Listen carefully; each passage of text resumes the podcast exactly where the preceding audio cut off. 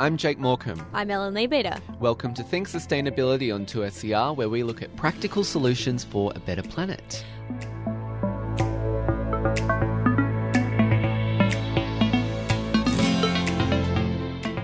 On the show, how ethical is your fashion? Maybe you rock the vintage secondhand wardrobe, or maybe you're into the big name designers. I'm a quality shopper myself, so I try to buy stuff that'll last, and sometimes that means splashing a bit more cash. We'll be tailing down the supply chains of some of these bigger name brands and looking at how sustainable are they or aren't they. Also, when we talk about sustainability, we're ultimately looking at solutions to stop things from getting worse, right?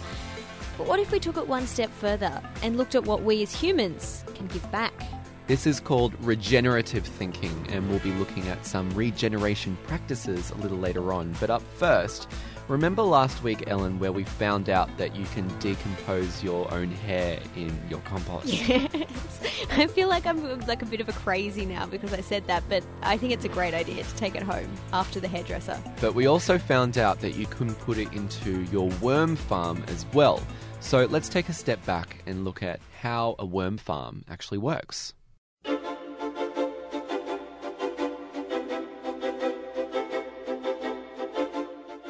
They love banana. They do love banana. They love banana, and but you know what they love more? They love watermelon. That's Miles and Kate. They have worms. Well, technically a worm farm.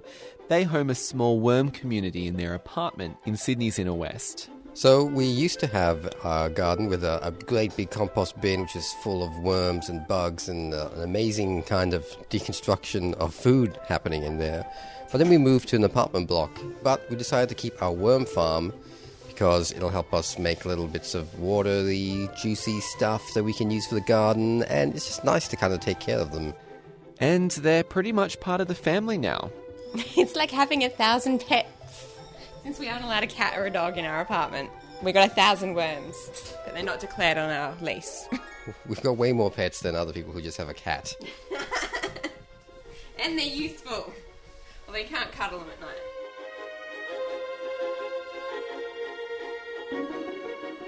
Well, they may not be so cuddly, but useful, yes.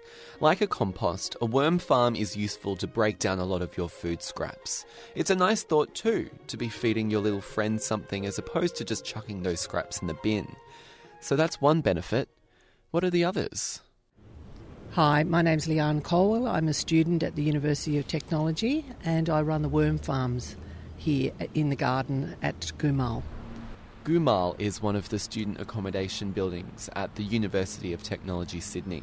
I met with Leanne on the Gumal rooftop to have an up close look at their worm farm. So, if we lift up this little mat thing here, Scott, what's underneath here? This is called um, a worm blanket, and it's a hessian bag which I've distressed a bit. I've soaked it in rainwater and put it in the sun. And the advantage of using this kind of a worm blanket is that it functions as a love hotel for the worms. They like to get in in amongst the weave and reproduce, shall we say. Um, and I think they might be cleaning themselves on it as well. Over time, it breaks down in the substrate of the worm farm, the coir, and I've got some, some over there ready to go for the next lot that I apply. It also functions as a bit of a moisture reservoir because we don't want the worm farms to dry out. When they dry out, that's when the cockroaches invade. So they're like a moist environment, and that blanket helps to provide that. Also, it protects them from vibration and also protects them from light. They don't like the light. Oh, there are so many. Yes, there's far more than you would realise. When we did the last lot of casting harvesting, we were stunned by the density. We really should have harvested the castings weeks before, but everyone was busy over Christmas and so on. So we just recently did it. You can see these are mature ones here, they're thick, they're reproducing all the time, they're hermaphrodite, and they're very happy in this particular mix. I gave them new coir bedding when I harvested the castings. I replaced the bedding with new coir, which is a coconut fibre, which I soaked in water and then drained because it's got too much salt in it, that coir. So then I rehydrated again and then I packed it into the worm farm and uh, put the worms back with some um, food. And the way I normally feed them is with a health shake. I make like a, a thick smoothie kind of of the waste food that I'm going to put in the worm farm. But my blender's just dying, so I've decided I'm going to bring forward my experiments to find out what their preferences are. I think I know what they like, but I want to be sure with these experiments.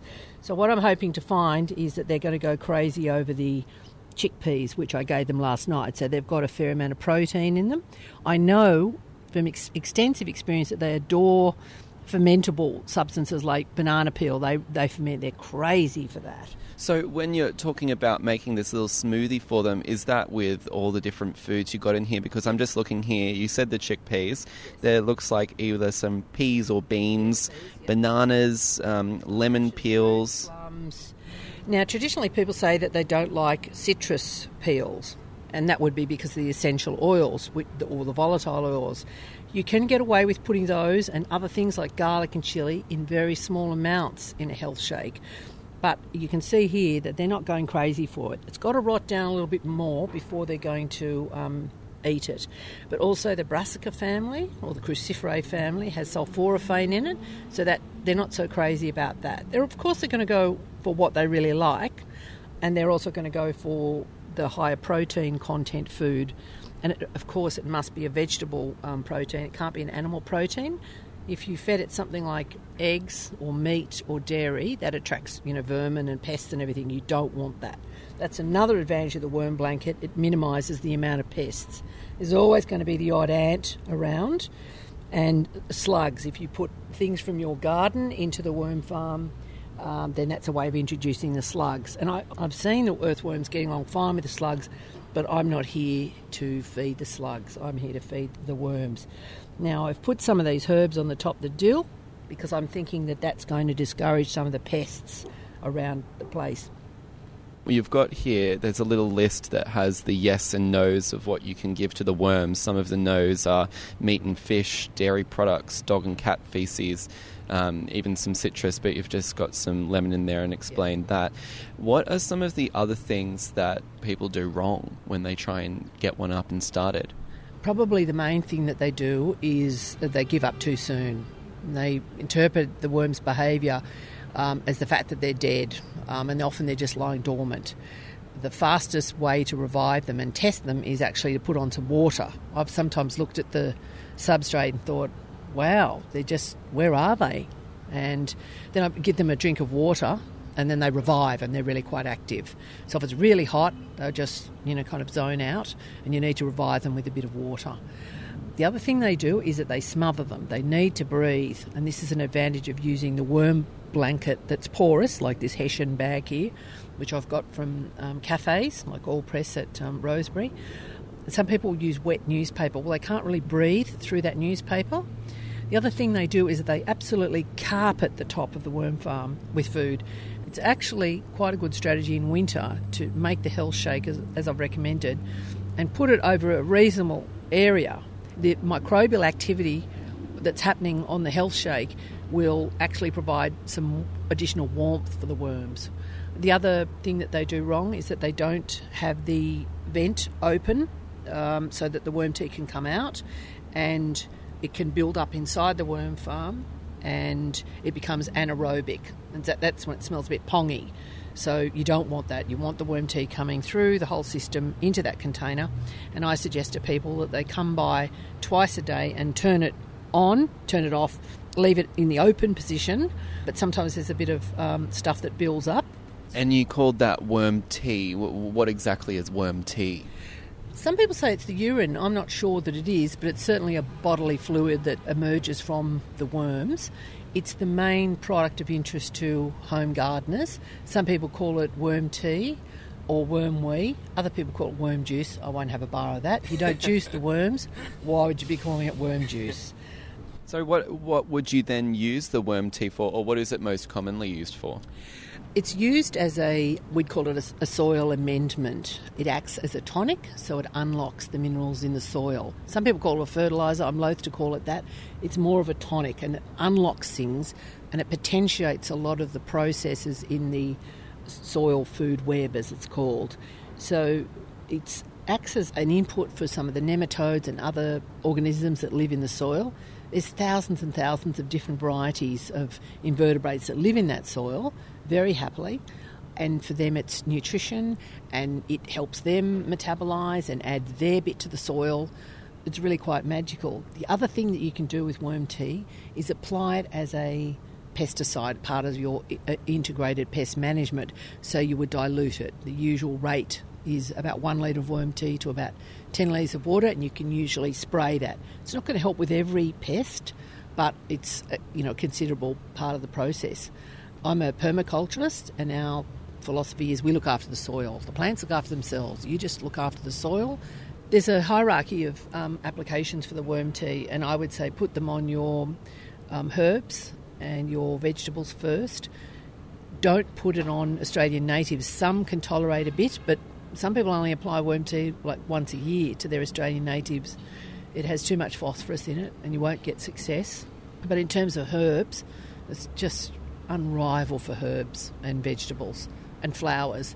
And that's really interesting to me because I have an interest in apiculture and I want the bees to have enough forage. So if you want to attract pollinators to your garden, you've got to provide them with the nectar. So there's no better way really than to address it down the line by providing them with the castings and the tea, which leads to an explosion in the number of flowers on the herbs.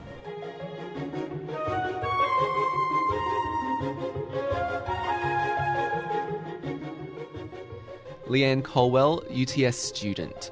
And guess what, Ellen? This is something Leanne told me as well. Apparently, Cleopatra was called or had a nickname, the worm worshipper, and was obsessed with earthworms, and she considered them to be sacred. And not only that, she actually established laws to protect earthworms because of their importance to the planet. So no one went around stepping on worms. Well, I think when I start my own worm farm, I'm going to have to call my favourite Cleopatra and make it an itty bitty wear. You're listening to Think Sustainability on 2SER 107.3. Uh, Ellen, did you catch what Hermione was wearing at the Met Gala this past week? You mean Emma Watson? No, I mean Hermione. Well, yes, Emma Watson, but ever since she played Hermione in Harry Potter, uh, I'll always consider Emma Watson to be Hermione.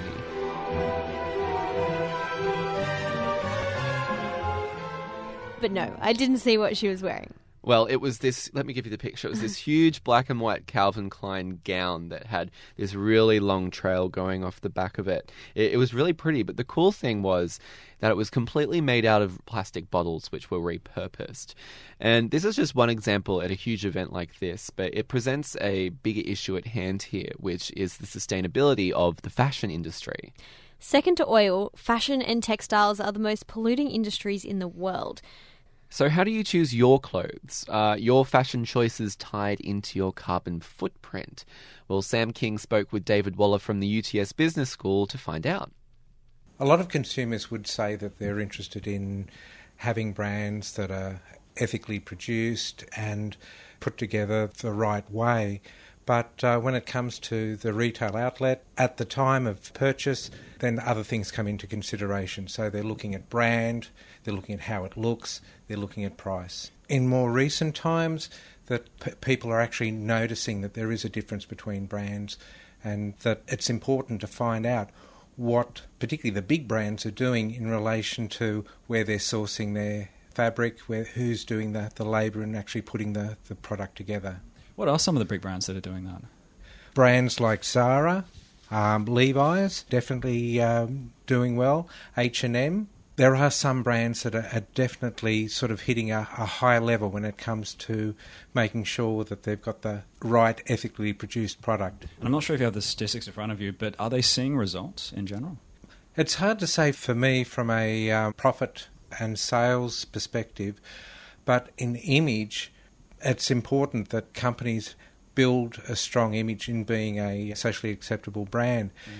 And so, with that, it's actually working. It's all about building that image as well, isn't mm. it? Um, I'm wondering, does that ever create a situation where brands employ dodgy marketing to make a product seem maybe more ethical or sustainable than it is? Unfortunately, there's good marketing, there's bad marketing.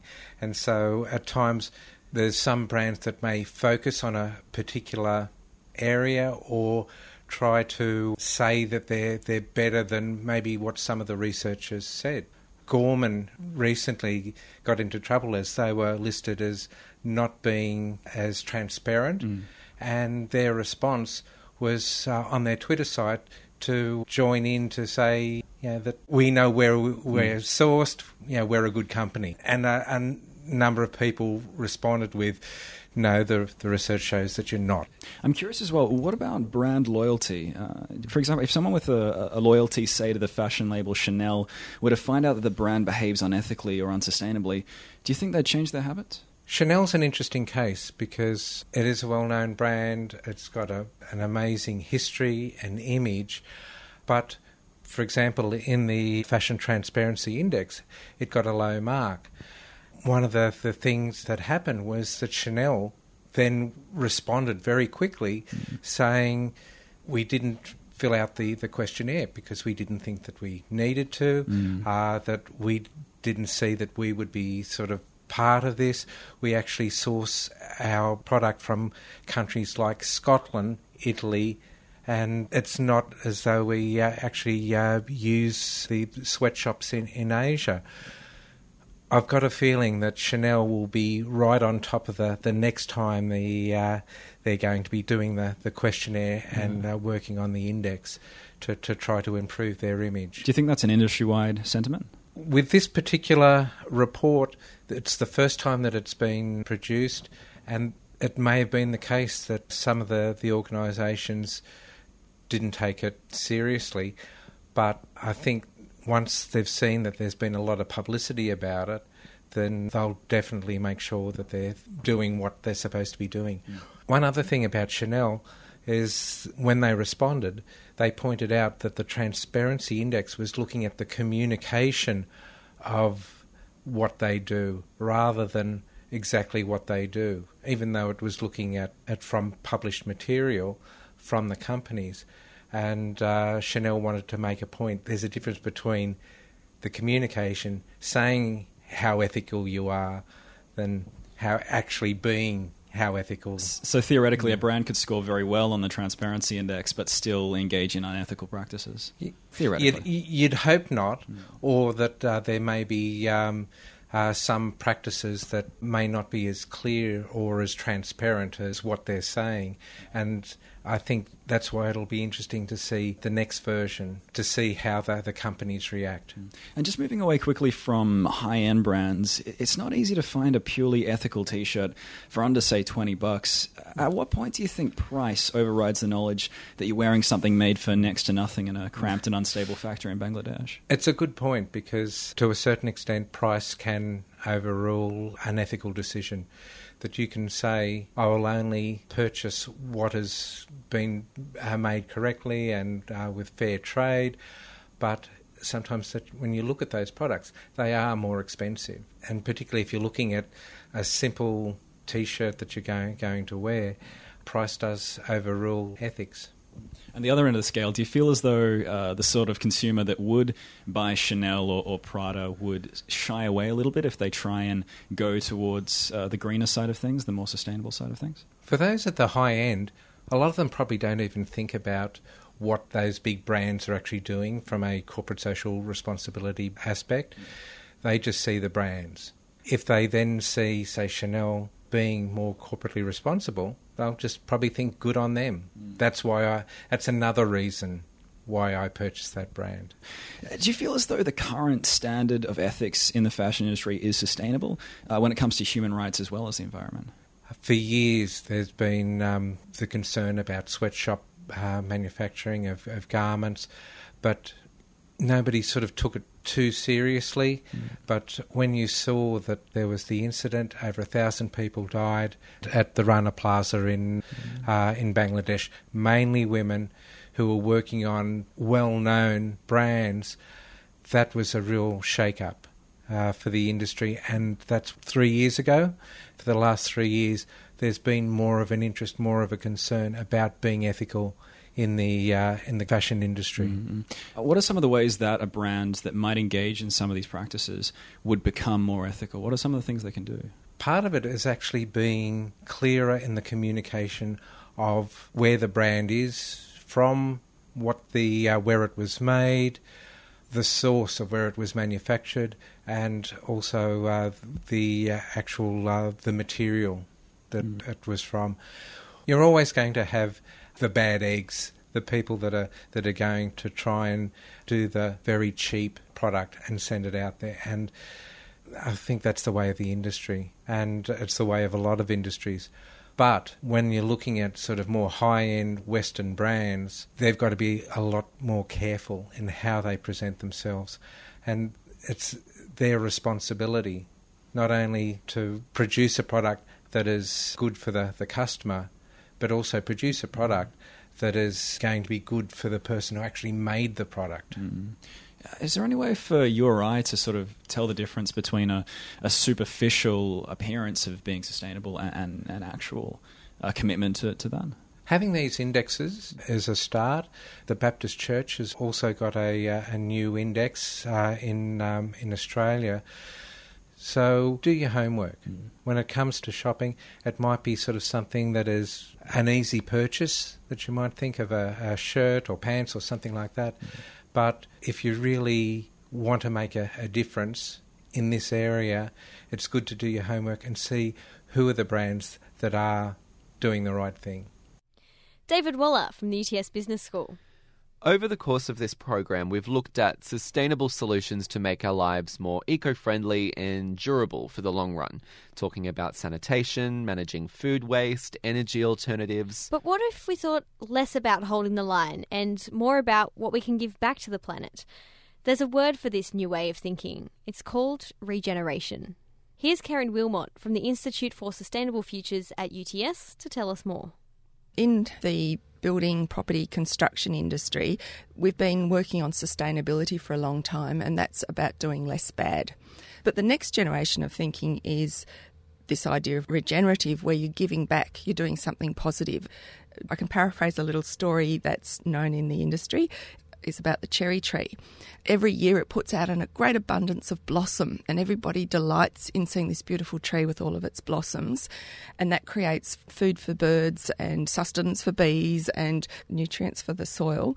So it gives back to the environment. But that's a great deal of pleasure and positivity out of it. If it was taking an efficiency approach, it would probably put out one little flower and nurture it and make the piece of fruit drop to the ground and nurture that single pit. And, you know, it doesn't need an abundance of flowers, but because it's a systems approach, that everything has an interconnectedness, it can give a lot more positive things to the environment than just its own sustenance and its own sustaining.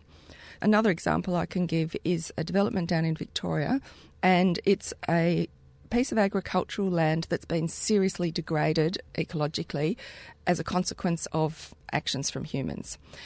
It's slowly losing its ability to be agricultural land, and the owners are looking at how they can bring that back, how they can stop the salination, the inundation, the dying of all of the local vegetation and creatures. And the way they're looking at doing it is to build a new town there, a little housing development that'll be self sustaining commercially, but use that as an opportunity to do what they need to do with the land, with the water, to bring back the land and make it viable again and give it a purpose and leave the place better. So it's an ecological repair that comes out of doing the development. And the development becomes the catalyst for, and the economic viability, if you like, for doing that work. How do you kind of then gear people into thinking about regeneration as opposed to just thinking about what we can do to hold the line? How do you encourage people to get on that bandwagon? If you understand the interconnectedness of things, how one aspect will impact on others, you start to understand things in more than just an efficiency or a conservation sort of approach. Another example is with urban greening. It's quite a popular concept, the idea of having plants on your building, as we can see across the road with Central Park. The benefit of a tree is that it can create shade. It holds water in the landscape, so it actually cools the local environment. If you have a tree near your house, it's a big tree, it's likely to mean it's cooler in your immediate environment of your house, makes it cheaper to cool the house, more comfortable to live there, as well as giving back to biodiversity. If you've got a vegetated environment, that can help clean the stormwater runoff, hold more water in the landscape, put less pressure on the stormwater system. So there's a lot of consequences that come out of the thinking. And the other side of that is, is a concept called urban heat island. So our cities are several degrees warmer than the land would have been without our development because of all the roofs, the paving, all the hard surfaces, all the dark surfaces. So the more you have urban vegetation, the cooler the whole urban environment is. Um, we get an awful lot of deaths every year as a consequence of heat in summer. So if we had a more green environment, we would it would be better for the health of people and the well-being of people. I'm getting the message from numbers of different directions that the ideal scale to work at is the neighbourhood scale. You need to be bigger than an actual house or a a development site because you have impacts on your neighbourhood, but you get too big and it's hard to manage.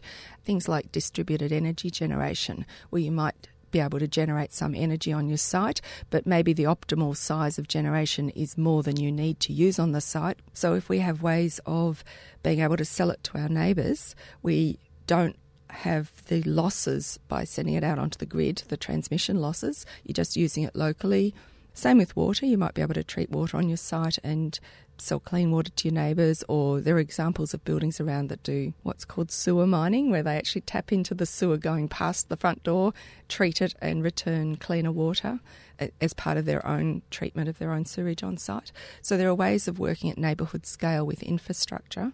That means that um, more than just your own site benefits. We're starting to embrace broader concepts than just energy, water, waste, we're looking at beauty and justice and well-being and health as equally important criteria in how we assess these things or the criteria we use to design for development. So it's a the people aspects are just as strong as the technical aspects. What are the well-being and beauty aspects? What's what's that? Some of the tools around. There's a one tool called the Living Building Challenge that is used to assess and rate buildings, and it has a criteria for beauty. So it's a recognition that an ugly building doesn't do anything for the soul, isn't an attractive thing to use. It's effectively, it's not going to have as long a life if it's not giving pleasure. Um, you might have all the technical things right, but if it's a horrible place to be, well, why would you bother? So it's part of the core needs that a, a building or a development should deliver.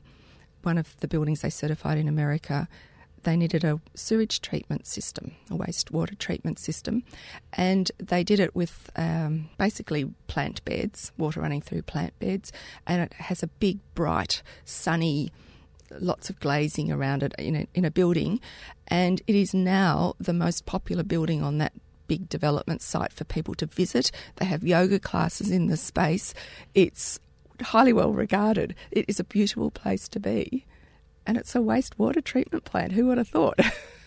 Part of the consideration is that something has is durable, it's it lasts and it can for all of the effort that goes into making it, the resources, the people resources, the money, that it has a life that's worth using if it's not beautiful, that life is going to be much shorter because people are quite ready to get rid of it very quickly. Whereas if it's beautiful, people protect it. You know, people go out and and fight to keep heritage buildings that they value and will make efforts to reuse them and adapt them over time. But um, if it's horrible, then everyone's pleased to see it go, and what a waste of resources that is. Do you think then people might be fighting to protect the most beautiful way- sewage treatment facility ever there? Yep, yep, that happens. Historic examples in Sydney of waste incinerators, and they're now heritage sites. They've been converted into all sorts of other things. They were highly valued because they were great pieces of architecture. That was just burning waste. Karen Wilmot, Research Principal and Architect at the Institute for Sustainable Futures at UTS. Karen will also be presenting at the UTS Speaks seminar on the 11th of May at UTS. So if you're around the Sydney area and keen to find out more, head to uts.edu.au. Thanks for listening to the show. Think Sustainability is produced with the assistance of the University of Technology Sydney and 2SER. For more information about what you've heard today, head along to our website, 2ser.com forward slash think sustainability. You can also subscribe to us on your favourite podcast app. Just search for Think Sustainability. I'm Ellen Leabeater. I'm Jake Morecambe. See you next week.